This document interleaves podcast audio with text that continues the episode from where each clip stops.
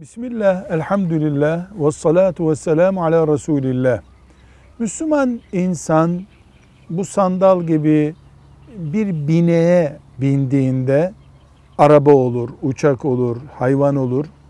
Şu duayı okur. Subhanellezi sahhara lana hâzâ ve mâ kunnâ lehu mukrinin ve inna ila rabbina lemunkalibun.